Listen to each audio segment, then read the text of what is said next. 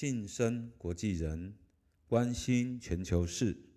欢迎收听国际监测站，我是志坚老师。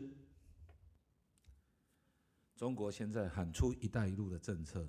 其实“一带一路”原来是丝路跟海上丝路的一个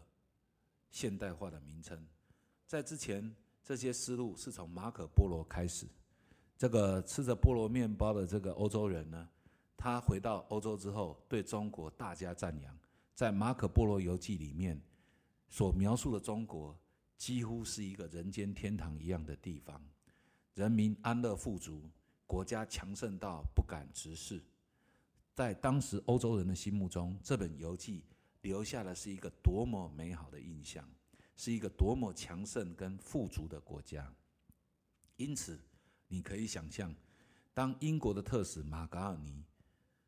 带着这种朝圣的心情来到觐见清朝的时候，他希望的无非只是能够跟清廷做生意，因为他们找不到白银了。没有办法再打动中国人心目中想要的货品，来交换出丝绸、瓷器这一类他们渴望得到的东西。然而，虽然因为跪拜的问题产生了纷争，但马格尔尼在从广州到北京这千里迢迢的路程中，甚至后来回到广州，再回到这个英国。他发现，他所看到的中国并不如他原来所想象的。他看到的中国的军队穿着宽松的布袍，脚上穿着草鞋，甚至有打着赤脚的，拿着粗陋的这个兵器，传统而原始，甚至拿着藤条编成的盾牌。马嘎尼知道，用英国现代化的军力是足以攻克这样的国家。但英国大多数人不见得知道，最后主战的力量逐渐占上上风。英国派出舰队拜访了广州的港口，用大炮轰垮了虎门炮台。为了要让清廷屈服，他们把舰队直开上天津，从塘沽口让中国皇帝不得不下诏求和。但中国是不是真的从这个世界最高峰的地方啊，就认识到这个现实呢？恐怕还没有。我们可以看到日本的明治维新，当时日本天皇之所以颁布明治维新，很大个因素是因为美国黑船扣关了所谓的日日本这个浦贺附近的海域，以至于。幕府将军呢，最后还政于日本天皇。日本天皇在一九八九年进行了所谓的啊制宪的工作，也就是虚位自己的皇权地位，而用内阁制的方式来治理国家。相反的，清朝不知道是不是因为科举制度的关系，还沉溺在一种道德的崇高的价值跟地位之上。对这种雕虫小技的西洋科技并不放在眼里，认为只要简单的加以做生意，给予英国人所要的东西即可，或者只要简单的学习英国的技术，就可以带来一个啊后来的和平。然而，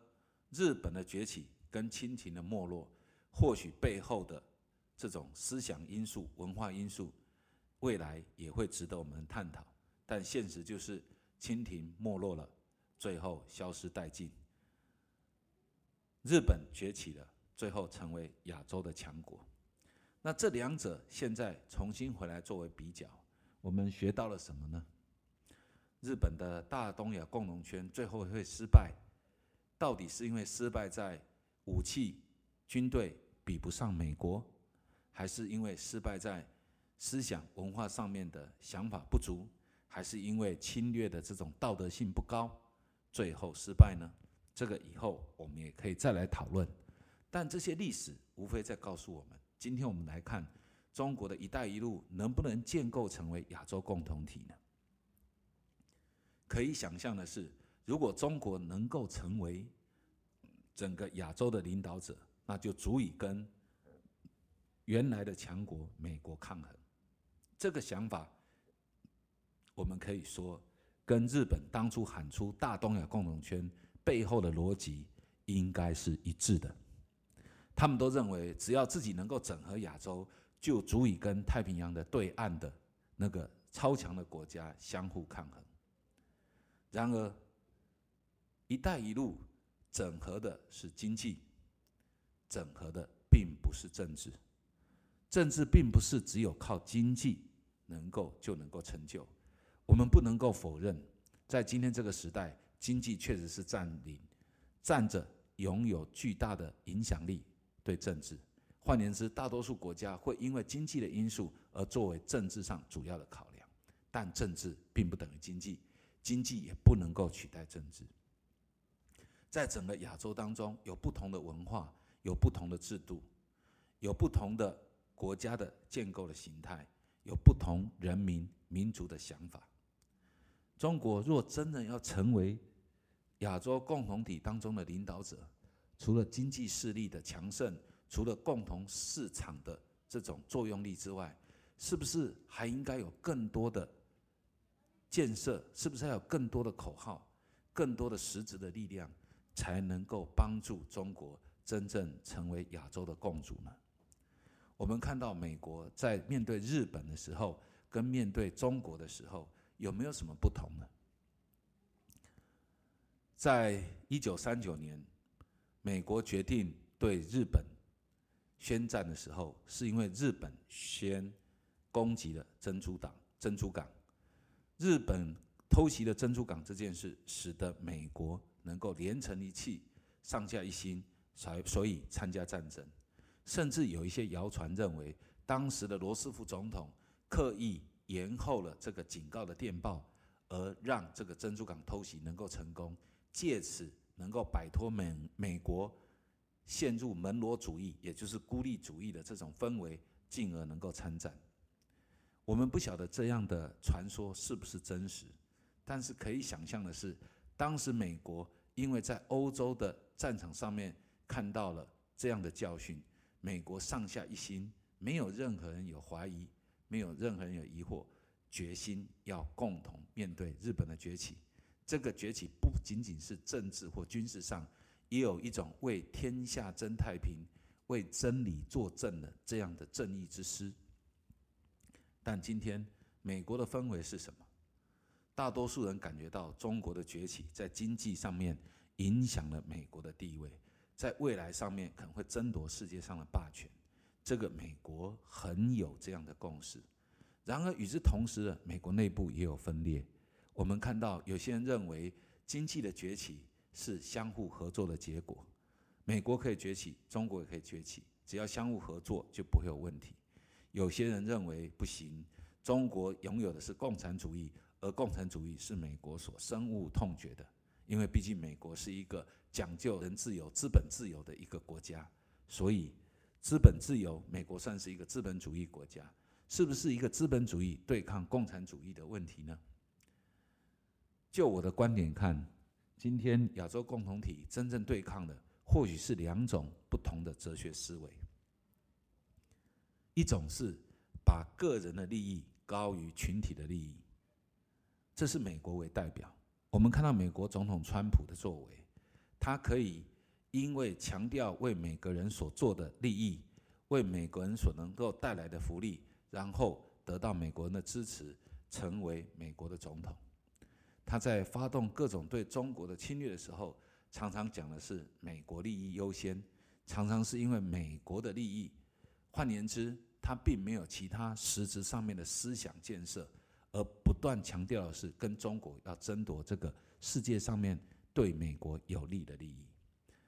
但是回过头来，这样的想法是不是能够唤起上下一心，团结整个国家，甚至团结整个世界来对抗呢？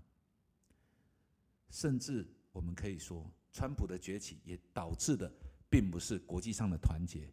也更进一步来说，甚至导致了美国自身的分裂。美国现在黑白种族的对立，共和党跟民主党之间的对立，是不是一种很可怕的危机呢？与此同时，我们看到中国的崛起有另外一种样子。中国强调群体主义，强调个人必须为国家而牺牲。必须为国家的利益而奋斗。中国共产党强调为整个中国的利益，为整个中国民族的利益。在“一带一路”的政策里面，他强调的是亚洲共同的利益。这样的说法在理论上面非常美好和动听，但是在实质运作上却有很多人权侵害的例子。为了中国的利益，香港人民受到压抑；为了中国的利益，新疆种族的问题受到的伤害。这些问题都会让个别的人对中国的崛起有些隐忧跟担跟担心。然而，中国确实也能够。因为群体主义的运作，使得国家之力能够流畅的运行，效率上能够做大幅的提升，在整个建设上面能够请国家之力上下一心，共同努力。至少我们现在看到，中国正在以加快的速度迎头赶上美国，甚至连数位货币都能够逐渐领先美国的发展速度，因为。全中国为了国家的利益，可以迅速的在各个地方实施货币的实验。或许在不久的将来，整个亚洲可能都有数位人民币成为共同货币的可能性。这些虽然都只是猜测，但不可否认，我们在谈到大东亚共荣圈跟亚洲共同体的对抗的时候，若是从个人主义跟集体主义的对抗，不难可以发现，个人主义强调对个人的保护。但是却可能流于因为个人的私利而伤害整体的利益。亚洲的国家当中，中国代表的是群体主义，虽然它会对个人的权益造成压抑和伤害，但它却能够以更有效率的方式实施国家的独裁，实施国家整体力量的建设。是不是这样子？也有一种可能性，可能在原来民族主义的。呃，民民主的制度当中找到破绽，而能够另类获胜呢？我们不敢在这里妄言，但是这两者的观察，或许是我们可以重新来端看二十一世纪在太平洋两端之间的战争，到底最后谁会胜出，谁会失败？或者我们也可以思考一下，台湾在选边站的时候，或者在面对这两强崛起的时候，我们应该如何找到自处之道吧？希望各位听众朋友能够从今天的这个内容里面得到你想要的东西。我们需要你的支持。如果你觉得我们是好的，你知道该怎么支持我们，这就不用我教你了吧？给我们按个赞，说声好，或者订阅我们，给我们加一些星星啊、火花啊或什么的，拜托你了，谢谢。